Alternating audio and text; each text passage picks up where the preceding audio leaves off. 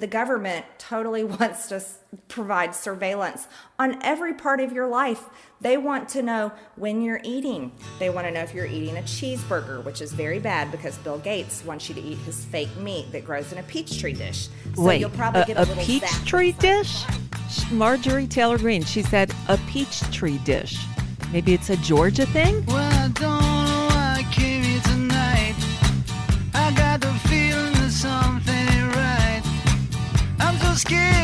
case I fall off my chair. And I'm wondering how I'll get down the stairs. Clowns to the left of me, jokers to the right. Here I am, stuck in the middle with you. From Pacifica Radio, this is the BradCast, as heard on KPFK 90.7 FM in Los Angeles. Elsewhere in California on KFOI, Red Bluff Redding, KKRN Round Mountain, KGOE Eureka, in Oregon, on KYAQ on the Central Coast, KSO in Cottage Grove, KEPW in Eugene. In Lancaster, Pennsylvania, WLRI, Maui, Hawaii, KAKU, Columbus, Ohio, WGRN, Palenville, New York, WLPP, in Rochester, New York, WRFZ, New Orleans, Louisiana, WHIV, Gallup, New Mexico, KNIZ, Concord, New Hampshire, WNHN, Fayetteville, Arkansas, KPSQ, Seattle, Washington, KODX, Janesville, Wisconsin, WADR, Minneapolis, St. Paul, AM 950, KTNF, and coast to coast and around the globe, streaming on the internets on the Progressive Voices channel, Netroots Radio, Radio for Humans, FYI Nation, NicoleSandler.com, Radio Free Brooklyn, Workforce Rising, No Lies Radio, Verdant Square Radio, and Detour Talk, blanketing the globe five days a week, usually hosted by Brad Friedman of BradBlog.com. But he and Desi are standing down for a few days. Who can blame them? So, uh, in their place, you got me. I'm Nicole Sandler. I host the Nicole Sandler Show. I'm based at NicoleSandler.com, and that's where you can find anything and everything I do. So, I invite you to come over and check out the website. There's no paywall there. So, explore, have fun and then come back because we got a lot to talk about. So, we're just coming off a holiday weekend. I hope you had a wonderful Memorial Day. One of the things that kind of bugs me about our military, among other things, is the fact that it seems so dominated by right wingers. And even on January 6th, we saw a lot of military and former military people. And it got me to thinking what about us? What about the progressives? Are there no progressives in the military? Well, of course there are. So for this Memorial Day, I decided to find a progressive veterans group. We'll speak with Naveed Shah, political director of Common Defense. They're at uh, commondefense.us. But first, I hope you had or have access to HBO or HBO Max. I don't usually push a paid television service on anyone, but in this case, there's a method to my madness. And it's all about George Carlin, who I consider to be the greatest American comedian in my lifetime. Well, his daughter, Kelly Carlin, who's been a frequent guest on my program over the years, decided it was time for the definitive George Carlin documentary. And so she got together with her pal Judd Apatow, and the result is George Carlin's American Dream. It premiered last week on HBO and HBO Max. It's a two parter and worth every second of it. So we'll take a very quick time out and come back on the other side with Kelly Carlin, George's only child, and we'll talk about George Carlin's American Dream. I'm Nicole Sandler, your guest host today on the BradCast.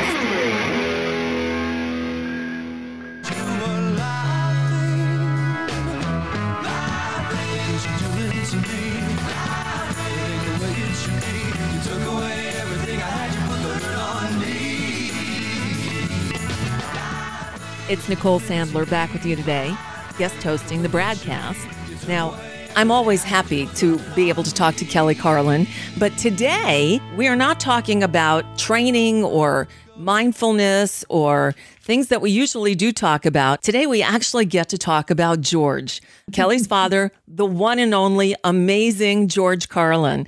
Kelly, welcome to the show and congratulations on this project. Tell us about Thank, it. Thank you, Nicole. Always wonderful to be here.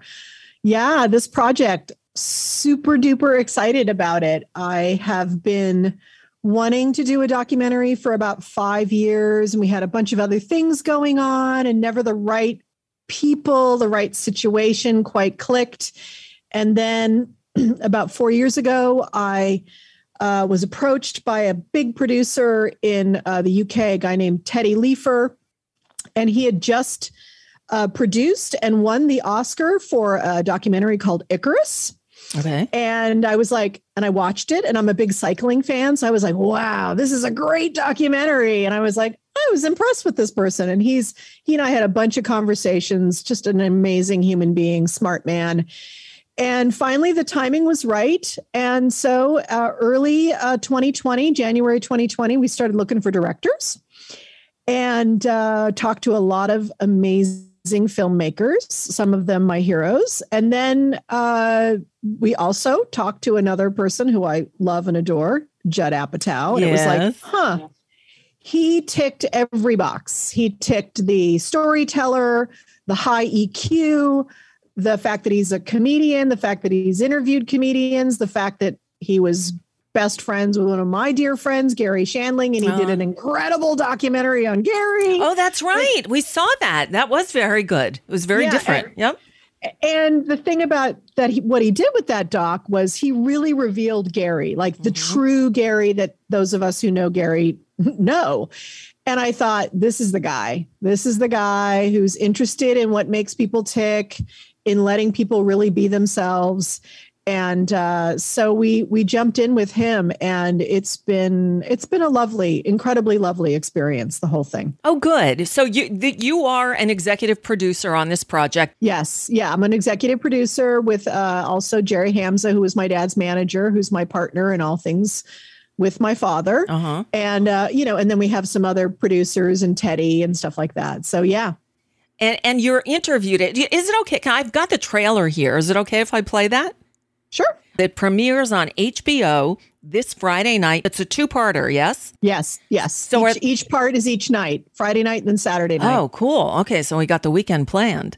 All right, so here is uh, the trailer for George Carlin's American Dream.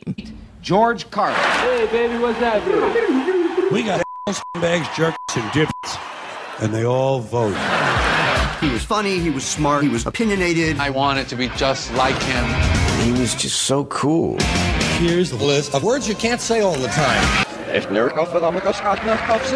And the crowd goes crazy.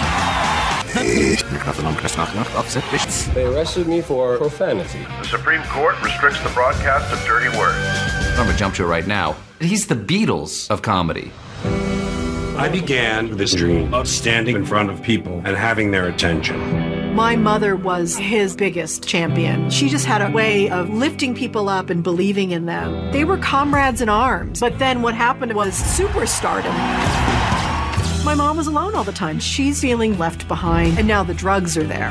And that really did undermine everything in our family. I did as much cocaine as there was in the immediate three county area at that time. He had collapsed in on himself. My career began to wane. I had to find my voice. In 1988, we were gonna go to the show to laugh at him because he hmm. was this older comic, and Carlin came out with like a howitzer. Now they're thinking about banning toy guns, and they're gonna keep the f- real one.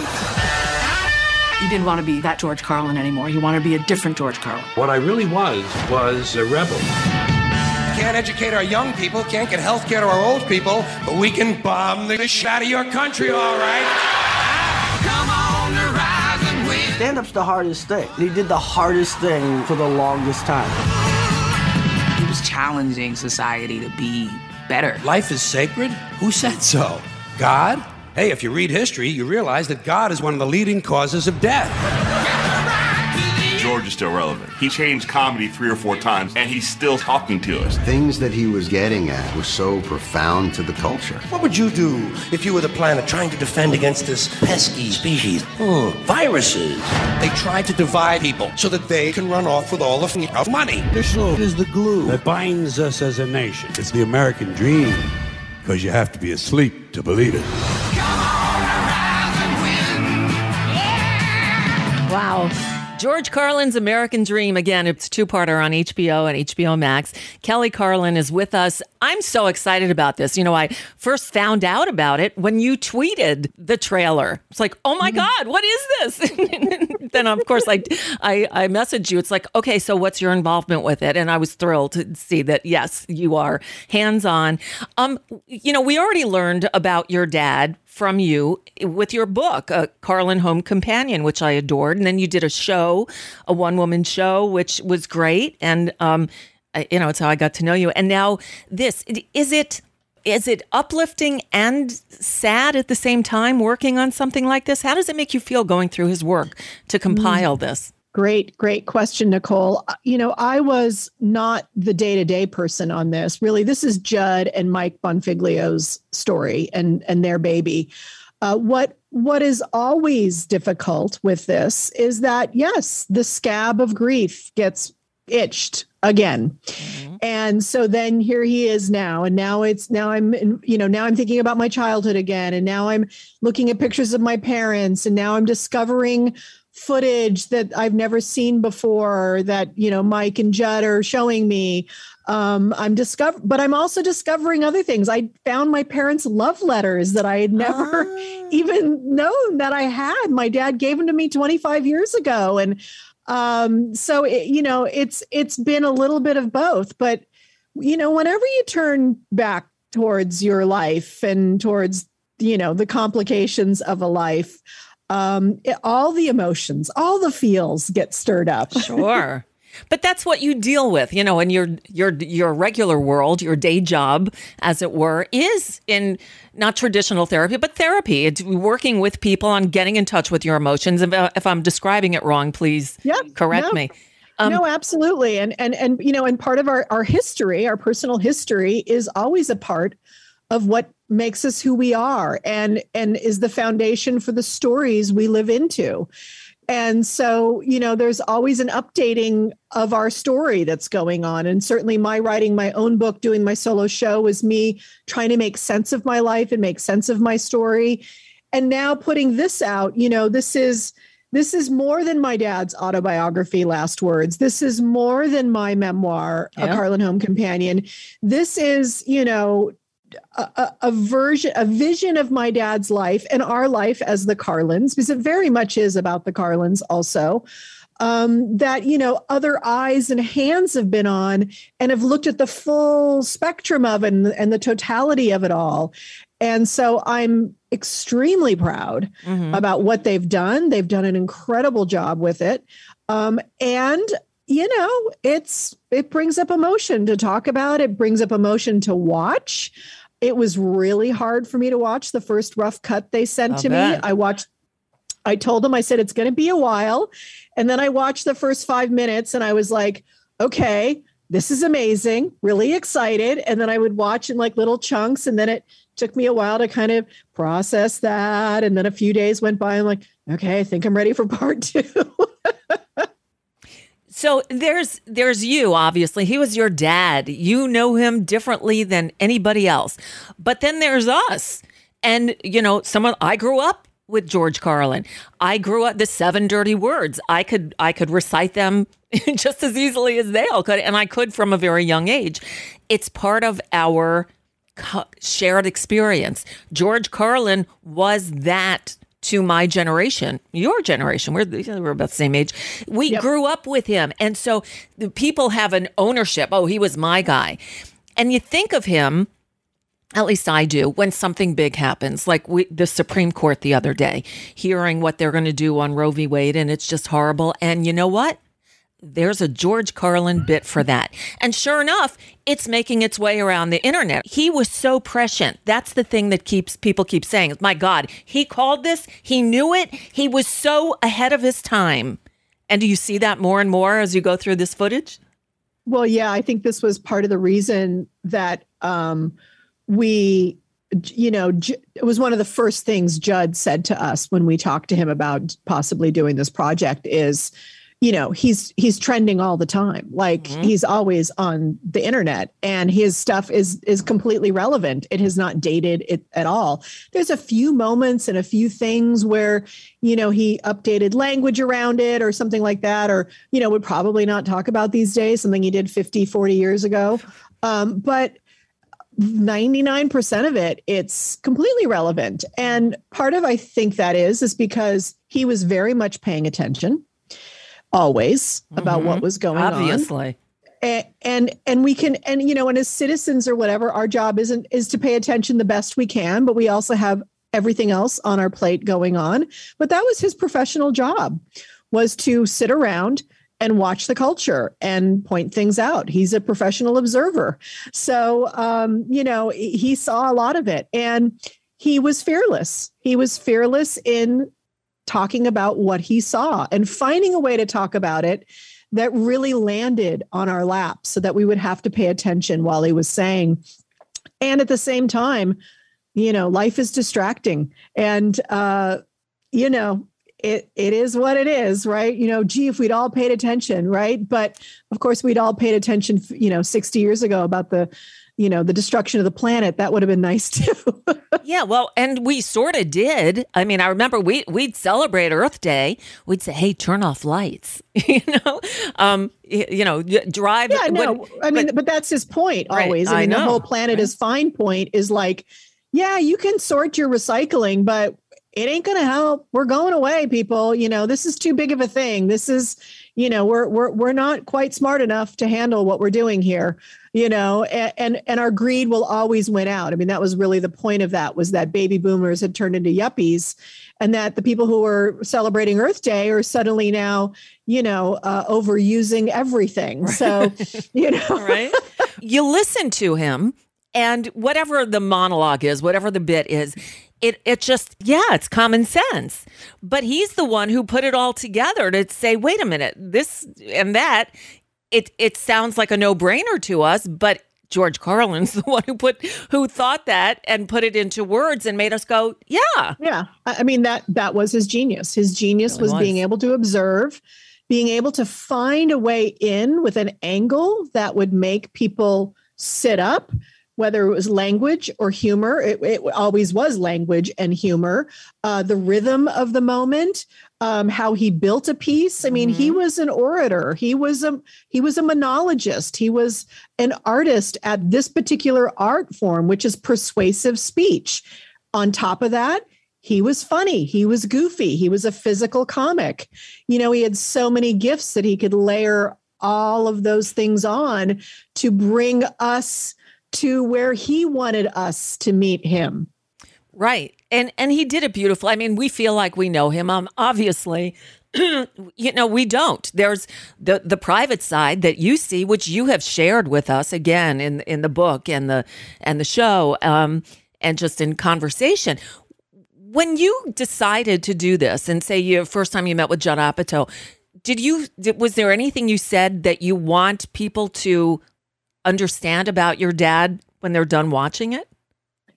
Yeah, I, I wanted them to see him as a as a fully rounded human. That he was a man, he was a husband, a son, a father, uh, an artist, always looking for his voice and his and his path forward.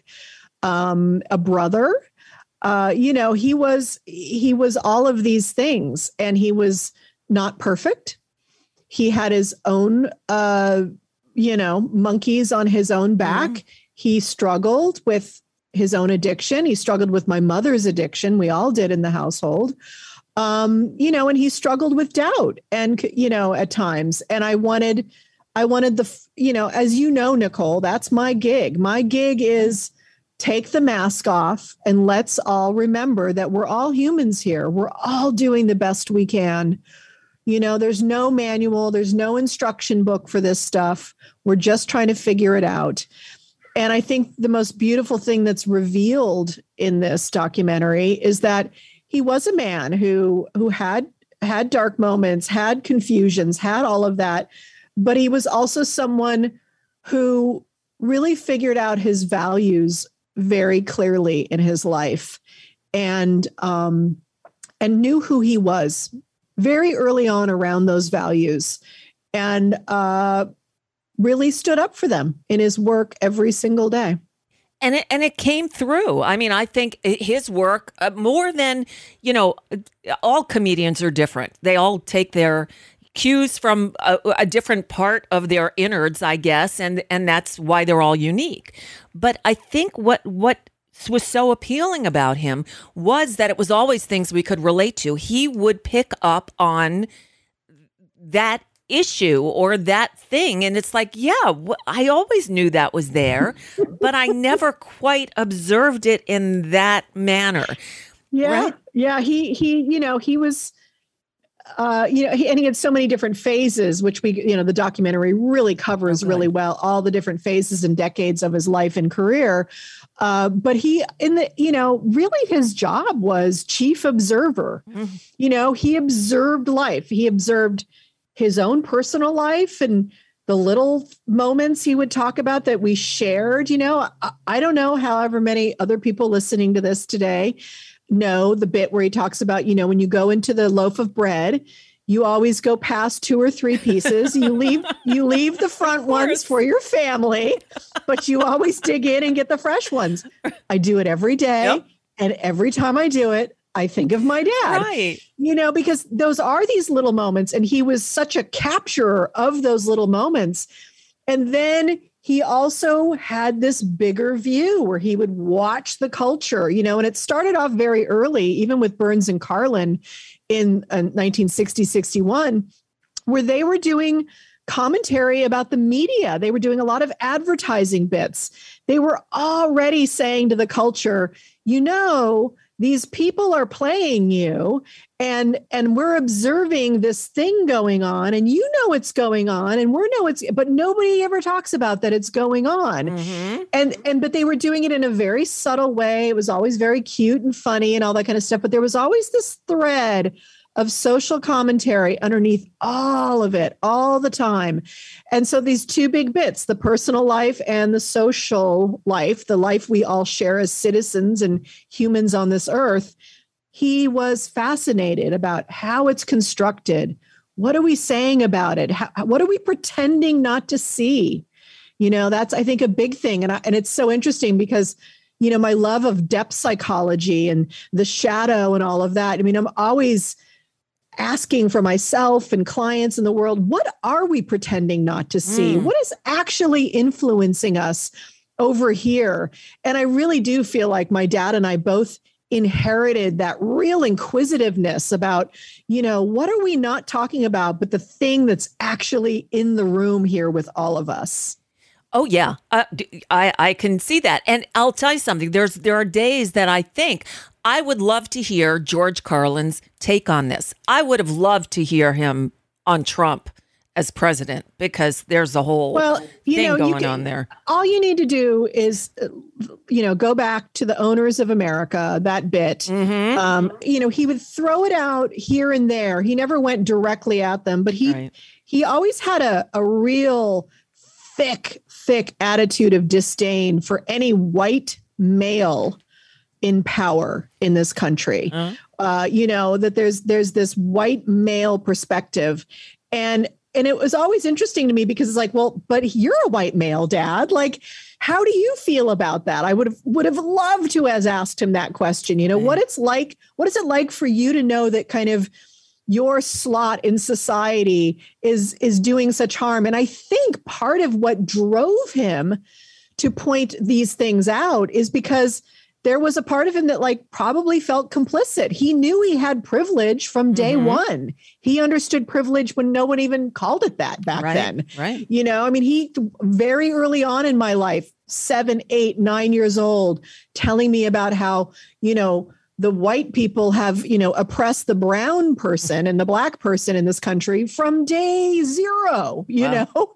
So he he very much had that perspective. So if you pay attention to what he actually said about power, yeah. white males, wealth, um, the underdog, the oppressed, um, who's got the real power, who doesn't, you know exactly where he oh, would sure, stand sure. on Donald Trump. The uh, the other thing that I think he would go off on is the what I refer to as opposite world nature of things, the lies, that just the mendacity that's part of everyday life now. The fact these damn Supreme Court justices lied during their confirmation hearings. Every it's it's like acceptable to lie now, Yeah, and it's well- projection too, because you know it's I'm rubber, you're glue kind of thing, right? Well, I I have a very probably pretty uh, strong feeling that his take would be really? You're surprised? Right. They've been they've been lying since day one. Why would you be surprised now? Yeah. What you know um and and and just the way you know i think the 80s really affected my dad i mean obviously every decade does but i really think you know that reagan era really we really saw the beginning of all of Oh, this in the reagan era without a doubt. I mean, this is where it all began, and really where the the the real foundation of this movement began.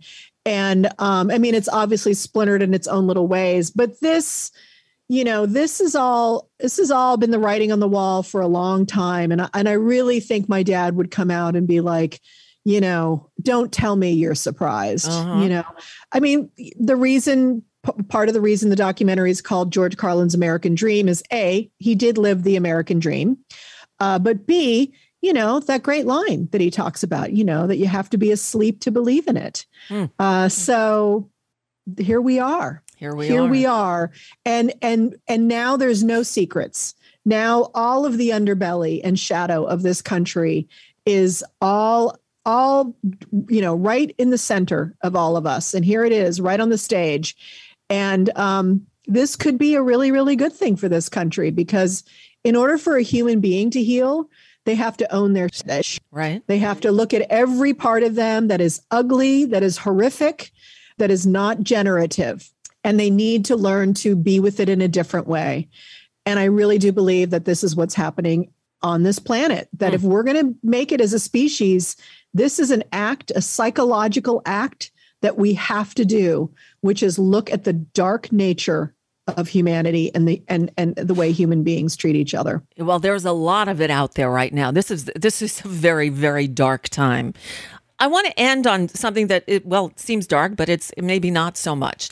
Um, it seems to me that the comedy community is very supportive and very uh, close knit, and and and I could be getting it all wrong because I'm sure it's like any other community, creative or not, where there's backstabbing and there's ugliness.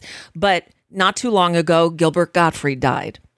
I know his wife. I knew Dara before before she and Gilbert got married. I knew her during the time they were dating for 10 years. I actually watched the memorial service online. And the love, I mean, of from other comedians, from the community, the outpouring that I've seen around them, it seems like the community comes together as it did when Bob Saget died. And and you know, I, I'm just wondering if your dad was part of that, if he was friendly with other uh, the, with these other comedians, or if he was uh, in a different time. Uh, he, I didn't know much about that part of my dad's life, but after he died, I certainly found out that, you know, he would reach out to comics. There were certain comics he talked to, uh, certain people he supported and mentored along the way. Um, he had a great respect for a lot of those guys, a lot of the ones that just have, have recently gone, you know. Um, and uh, so, you know, he wasn't a guy who hung out with people. He was very much a loner. He was more of a writer kind of a personality. Uh, but he he had an easy laugh, and you know you could make him laugh pretty pretty easily. Uh, and he loved obviously daring, intelligent comedy. And uh, so, uh, yeah, you know, he went to his fair share of memorials too. Sure. I'm sure. Was there anybody that he idolized? Any like comedian or philosopher or person that he looked up to, especially? Um, well, obviously, Lenny Bruce was a big influence on my father. Uh, Lord Buckley was another one who was a big influence on my dad, and and he knew uh, he knew the family, um, and he, uh, you know, he he respected. Uh, a lot of great thinkers and and things like that, you know, uh, Hitchens and Dawkins and people like that. Even though he was more agnostic than a full on kind of a, a you know an, a hardcore atheist Right. al- although you know he didn't believe in the god that the church certainly handed him to handed handed to him uh, but he was fascinated in quantum physics and and all sorts of things uh, noam chomsky and kurt vonnegut and uh, Kurt Vonnegut. you know just just great great thinkers Awesome. So the, the the the special is there anything in it that surprised you? Yeah, there's a lot of audio that I'd never heard, and there was some footage about some things that I'd never seen. And it was really great to just hear my dad talk in his own voice. There's a lot of audio they found. I, I love that it's not a talking head type of documentary. There's some, a few moments, but it's only really to make a comment or to shift the conversation or, or in some way. It's not overused. Mostly you're hearing my dad's story from his own voice. Wow. They did an incredible job of putting this material together. And um, yeah, you know, so there's just moments where my dad's talking in this audio where he's, you know, I just stuff I never talked to him about that I just I love getting to hear and see and uh and really hear him working out some things and thinking about some things in his own way and talking about his personal his personal approach to his work and stuff is it's really cool I can't wait. You know, I, I thought I was going to uh, hopefully get a screener to see before we spoke, but it, it didn't show up. And it's like, that's just fine because we can talk and then I can watch it this weekend with everyone else. So it is George Carlin's American Dream on HBO. David thanks you because Friday is his birthday. So he said, thank you for the lovely gift. He's excited. Awesome. We know what we're doing for his birthday. Um, and really, there's nothing we'd rather do. It's, it's, we're excited. So, um, Kelly Carlin, it's always great to see you, and and I love that you did this. Uh, one last question: How old were you when you lost your dad? I lost my mom 25 years Ugh. ago. So I was 34 when I lost my mom and then 45 when I lost my dad. So you know, yeah. and it it hits us. It's whatever time in our life it hits us, but it stays with you, and it's like that snapshot in time that you don't ever move on from, and you think about things that happened after. After I lost my mom, after you lost your dad. And it's just the world goes on, but you're kind of stuck there with them at that moment. I'm just uh, I don't know that there's a question there, but it's just thinking about all the the time since then and what how he would react or how you would react, and I I, I know he'd be very proud of you. Just look at you. yeah, I, I think he would. You know, I I still have conversations with him and my mom all the time. so great. I really believe that the ancestors are with us and that they are here to guide and to to walk with us. And I can hear his voice clearly speaking to me and my mom also. And so I I hang out with them often. And when I need some advice or need a gut check, I check in with them because they're there and they look me right in the eye and they tell me, go for it. You know, you know what you're doing, Kelly. Go for it. So I love it, a kiddo. And you're, Kiddo, did call yes, you kiddo, exactly. right? I, I remember that from the book. So I, I hear Yeah. it. I can hear him say it to you. Kelly Carlin, thank you so much. Thank you for putting this out there because I think, you know what, right now, we could all use some George Carlin. Isn't that how the saying goes? Times like these, more George Carlin? Well, it should be. All right.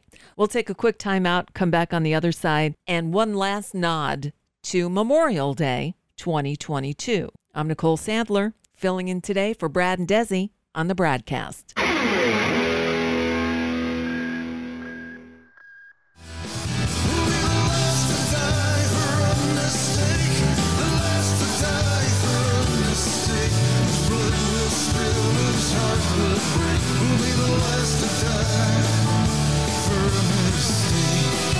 Welcome back to the BradCast. I'm Nicole Sandler, your guest host today. Filling in for Brad and Desi. You know, we only get a day for Memorial Day. The Senate's off for two weeks. So, just saying. Didn't want to let Memorial Day come and go without touching on the politics because the military is pretty political and it tends to lean very right. But that doesn't mean progressives should stay away from the military. In fact, there's a veterans group that's all about progressives. So let me introduce you to Common Defense. All right, joining us on the line now is the political director for an organization called Common Defense. They're at commondefense.us. Naveed Shah, welcome to the show. Thank you for joining us. And we're here today because it's Memorial Day, and uh, you are the political director of a, a group of progressive veterans, right? Tell us about Common Defense. Sure, absolutely. Thank you so much for having me, Nicole. Common Defense is a was really a movement that started in 2015, uh, and our founders met out at a protest outside of Trump Tower, uh, and they, you know, realized back then that when the 2016 election happened that this couldn't just be a flash in the pan. This needed to become a sustained movement and a sustained organization. Uh, so they created Common Defense, and we spent much of the past four years fighting against Trump and all of the hate and vitriol that he stood for. Uh, and now we are continuing to do so in advocating for issues that our constituency of progressive veterans care about. Uh, and one of the biggest things to talk about first, just off the bat, is that progressive veterans are a constituency. Everyone thinks that there are conservative veterans and that's it. But the fact of the matter is that veterans are span the breadth uh, uh of uh, America just like everyone else does. And uh, there are a lot more of us out there than people realize. And that's the thing that we don't realize because we do hear the horror stories. First, from all fronts, where it seems like the military is populated with an overabundance of right wingers. Um, you look at, uh, you know, the military, uh, religious, uh, uh, uh, now I'm drawing a blank on their name, um, Military Religious Freedom Foundation. Uh, mm-hmm. that that fights back against religious extremism in the military to the point where there's Bible verses engraved on weapon sights and things like that, things that we don't know about. But I guess a religious zealotry has infiltrated the military, so you guys have to contend with that. Um, Two, a lot of right wing. We know that there was a pretty strong military and police presence on January 6th. So we need to hear that there are progressives in the military because, frankly, it doesn't seem like there are. Yeah, and, and the fact of the matter is that the demographics are changing. You know, who we thought veterans were, or even when now, when you think about a veteran, you're often thinking of a certain type of person. Uh, but in an all volunteer force that largely recruits from the poorest sections of America, uh, women and minorities are actually the fastest growing segment of veterans. Uh, and so, as those demographics are changing, we see that uh, the ideals and, and the values that we hold as a country are being much more reflected in our force and, our, and in our veteran population. Well, that's great. And, and I'm glad that, that, that Common Defense exists so we can hear about the progressive veterans. In fact, I know one, I, I don't know if he's a member of yours, and I'm frankly surprised he's not on your endorsement page at commondefense.us, but Lucas Kunce, who's running for the U.S. Senate from Missouri, is certainly a progressive and definitely a veteran. And you know what? It's really funny you say that. I was talking to Lucas Kunce's campaign manager earlier this week. Uh, so uh, stay stay tuned for more good news.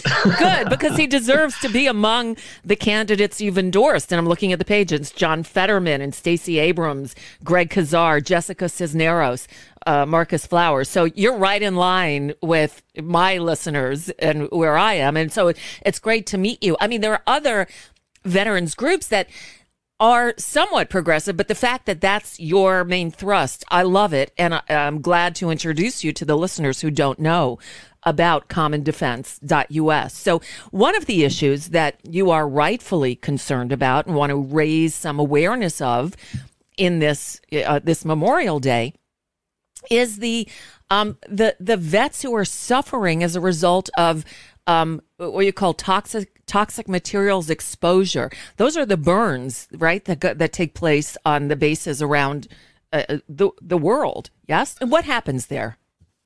Yeah, so I was deployed to Iraq in 2009, uh, and actually, from between 2009 and 2010, the Department of Defense uh, issued a new rule that they were supposed to stop using these burn pits, uh, but they didn't. In many places, they they just didn't have any other choice.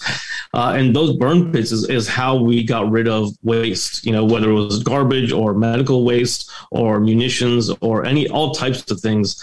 Uh, we're just thrown into these giant pits and then set on fire with jet fuel or, or other uh, or diesel or other things like that. And a, lot of times it was up to the youngest soldiers to stand there with a stick and stir that uh-huh. mess to make sure it, it all got burned away.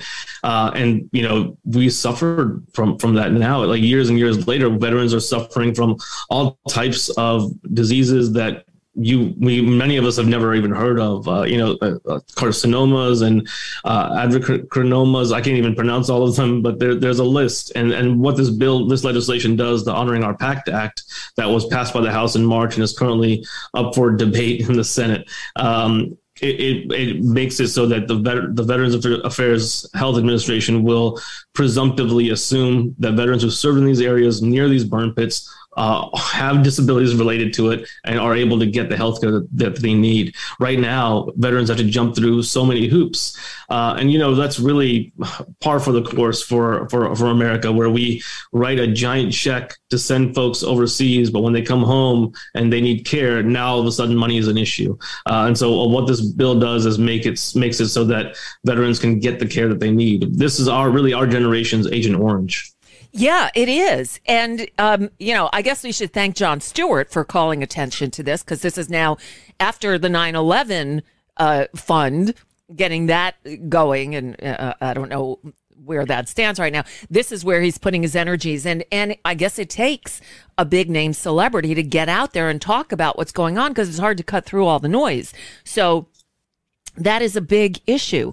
Um, it, let me ask you about the VA today because I understand that veterans do get great medical care if you can work your way through the system. The core of the VA medical uh, is is terrific, but there are, I guess, bureaucratic issues. Is it getting any better? What, what's what's the status of the VA now?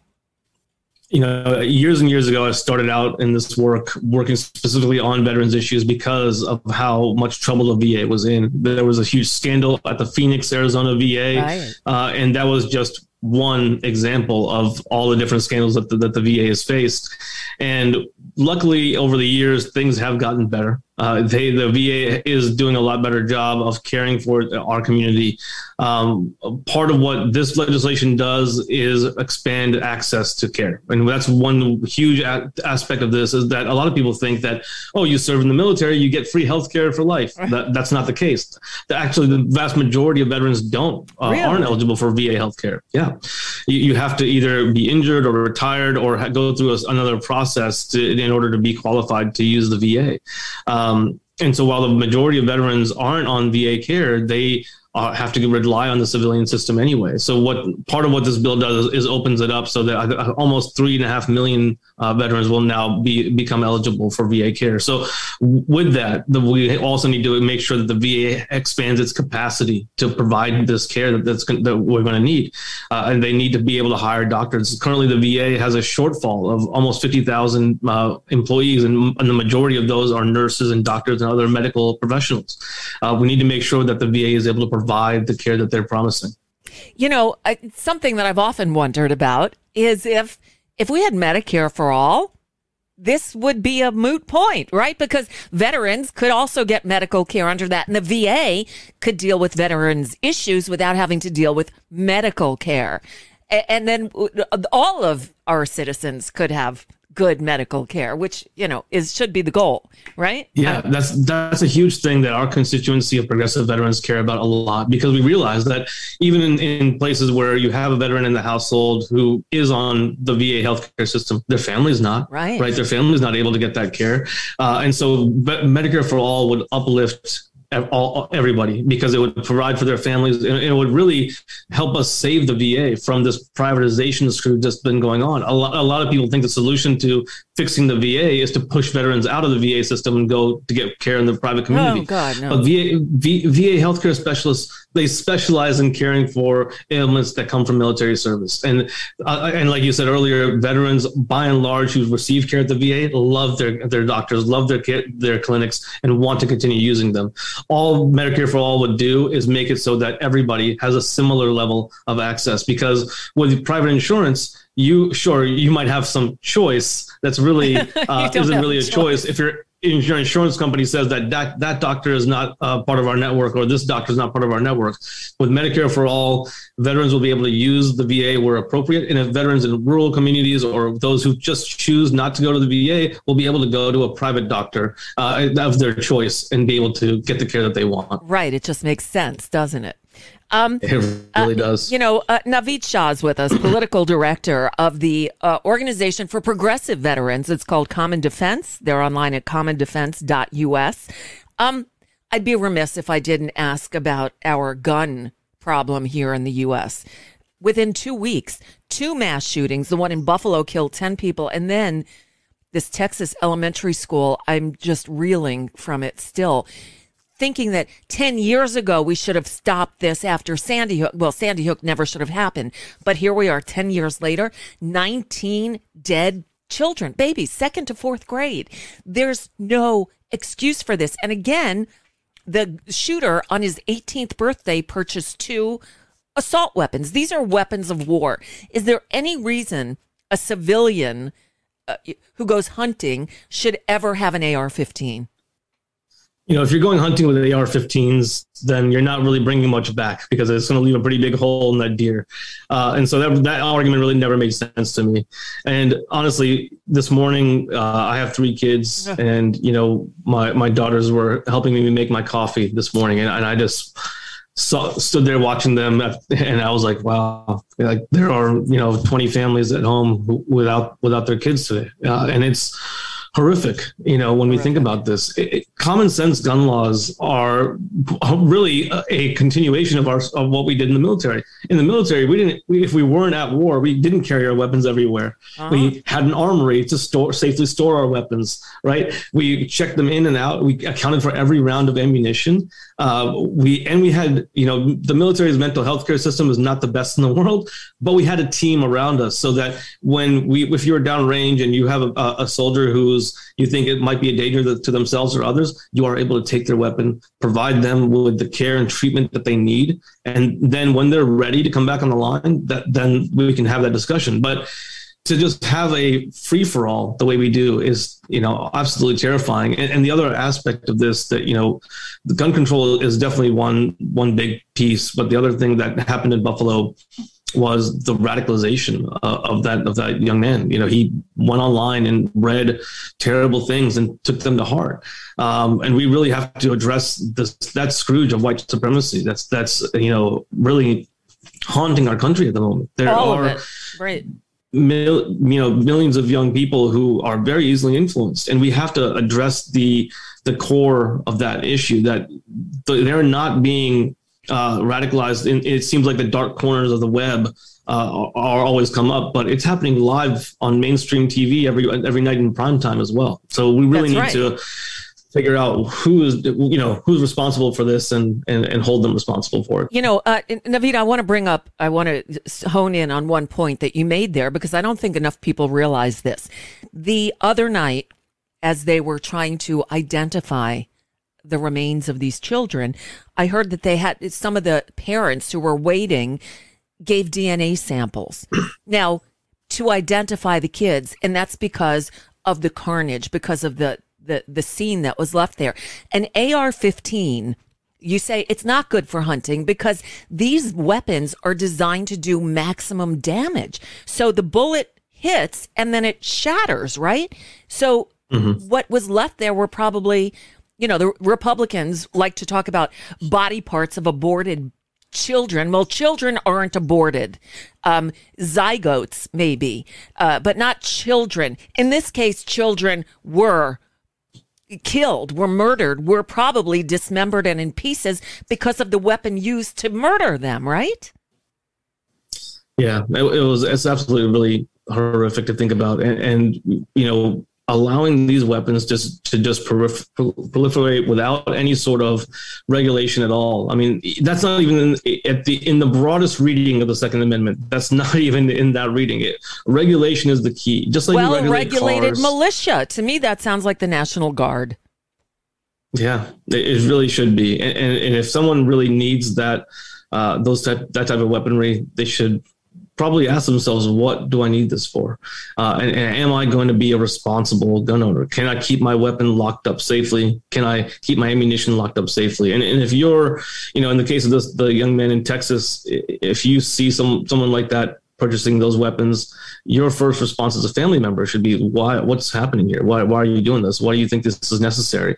And many state states have enacted something called red flag laws, mm-hmm. which allow family members and uh, others who are concerned about, uh, uh, you know, somebody to go to court and say, "I think this person is a danger to themselves or others, and we need to remove the weapons from their household until they get some treatment and, and, and are safe again." And I think that allows for due process. That mm-hmm. allows for, uh, you know it's not just somebody coming to your to your home taking your gun. A judge at least has to review it, and I think those kind of laws, at, at the very minimum, states could start enacting those uh, immediately.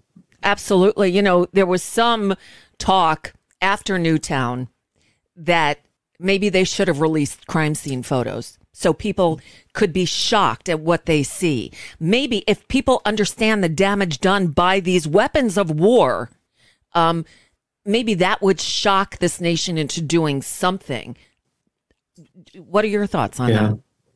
You know, it's it's scary to think about and and, even to, to imagine what that would look like. And, yeah. and having been to Iraq and Afghanistan, uh, like many of our veterans have, um, you know, I don't think we want to see that. And I hope that our senators and, and our members of Congress are listening that, you know, we don't want this to get any more extreme than it already has. Like, what more do you need to see? to take action. Right. How, how did they not know it at all? Um, or, or how do they not come to terms with what's going on? We have a, you know, we're, we're coming through the COVID pandemic. Our gun violence pandemic is a hell of a lot worse. Um, because you, you don't know when it's coming. You can't really prepare against it. You send your kid off to school in the morning thinking that they're safe and now nothing yeah. is safe. Um, one last topic for you because yet we're out of Afghanistan, thank God. Well, now yep. we have Putin waging war on Ukraine and we're seeing these Russian troops not only destroying this magnificent country and its thousands of years of history, but terrorizing and brutalizing and um, torturing innocent Russians from the elderly to babies. The stories we're hearing are just sickening. Um, are are we doing the right thing in Ukraine? What what should we be doing now? You know, it's a really difficult balancing act when it comes to, to the foreign policy, especially in a situation like Ukraine, uh, because we saw what happened in Iraq uh, and we saw what happened in Afghanistan and, and many other countries around the world where US, the U.S. has been involved and our troops have been deployed over the past 20 years in this global war on terror, as we've called it. Um, getting us entrenched into another conflict is not the way we should go. We should try our best to avoid sending U.S. troops in because, honestly, I don't think it's going to make the situation better. Uh, I think it, it, will be escalatory, and when you have somebody like Vladimir Putin at the helm, you don't know what his reaction might be. And if if he decides to react in the worst possible way, well, that you know could be a pretty big blast. But right? he could and also so he really... could also he could also choose to react in the worst possible way because he's getting his ass handed to him in Ukraine when he thought it was going to take 48 hours and the country would fall. So it's not necessarily dependent on what we do and we're seeing these innocent people getting slaughtered. Yeah, no, and we're doing the, our best to provide as much support to them as we can. Uh, you know, and, and it is it is hard to see those images for sure. Um, and I know for you know from our own you know point of view that there are, a lot of veterans who are are, one, are members who have decided to go and fight in Ukraine mm-hmm. themselves mm. uh, because for them after serving in you know Afghanistan or in Iraq, which the justification for those was tenuous at best. Uh, and I think we even heard uh, President Bush say something recently about Iraq that oh, was a little yeah. too on the nose. but for, for them now seeing this situation in Ukraine is for many of them, it's like there's a clear good and bad here. There's a clear right and wrong. And it's easy for me to, to justify why I want to go fight. And so it's it's a really difficult challenge for us because we don't want to. I don't want to see another generation of young Americans get dragged into this.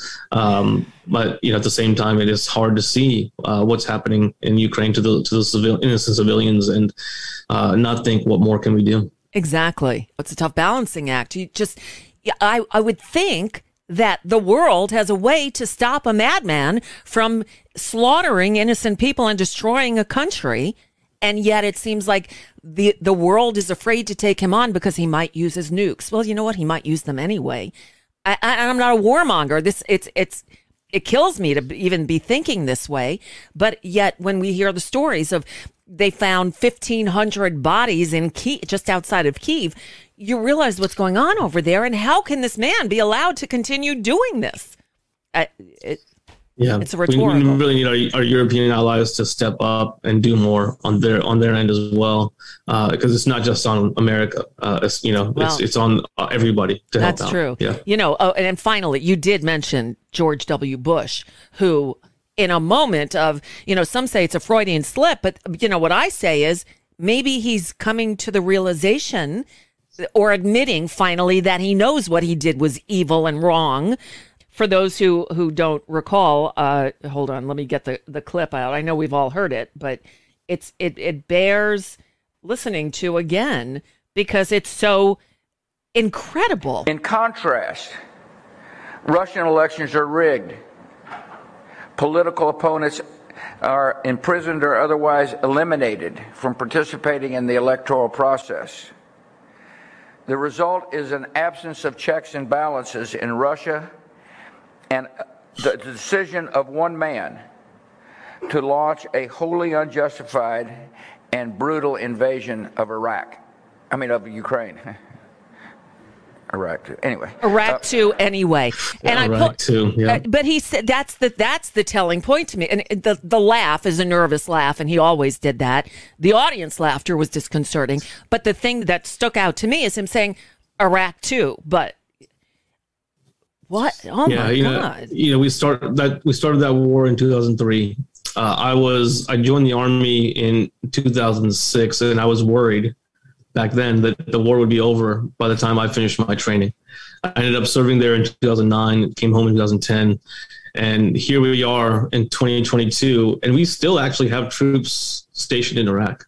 Of course. That so that war hasn't really ended for us, and so you know on the 19th anniversary now of that, uh, I think it was earlier this month, the 19th anniversary of when he President Bush stood on the, um, I think it was the USS Abraham Lincoln uh, with the banner mission with his cod accomplished piece, behind him. right? The cod piece on the banner, of course.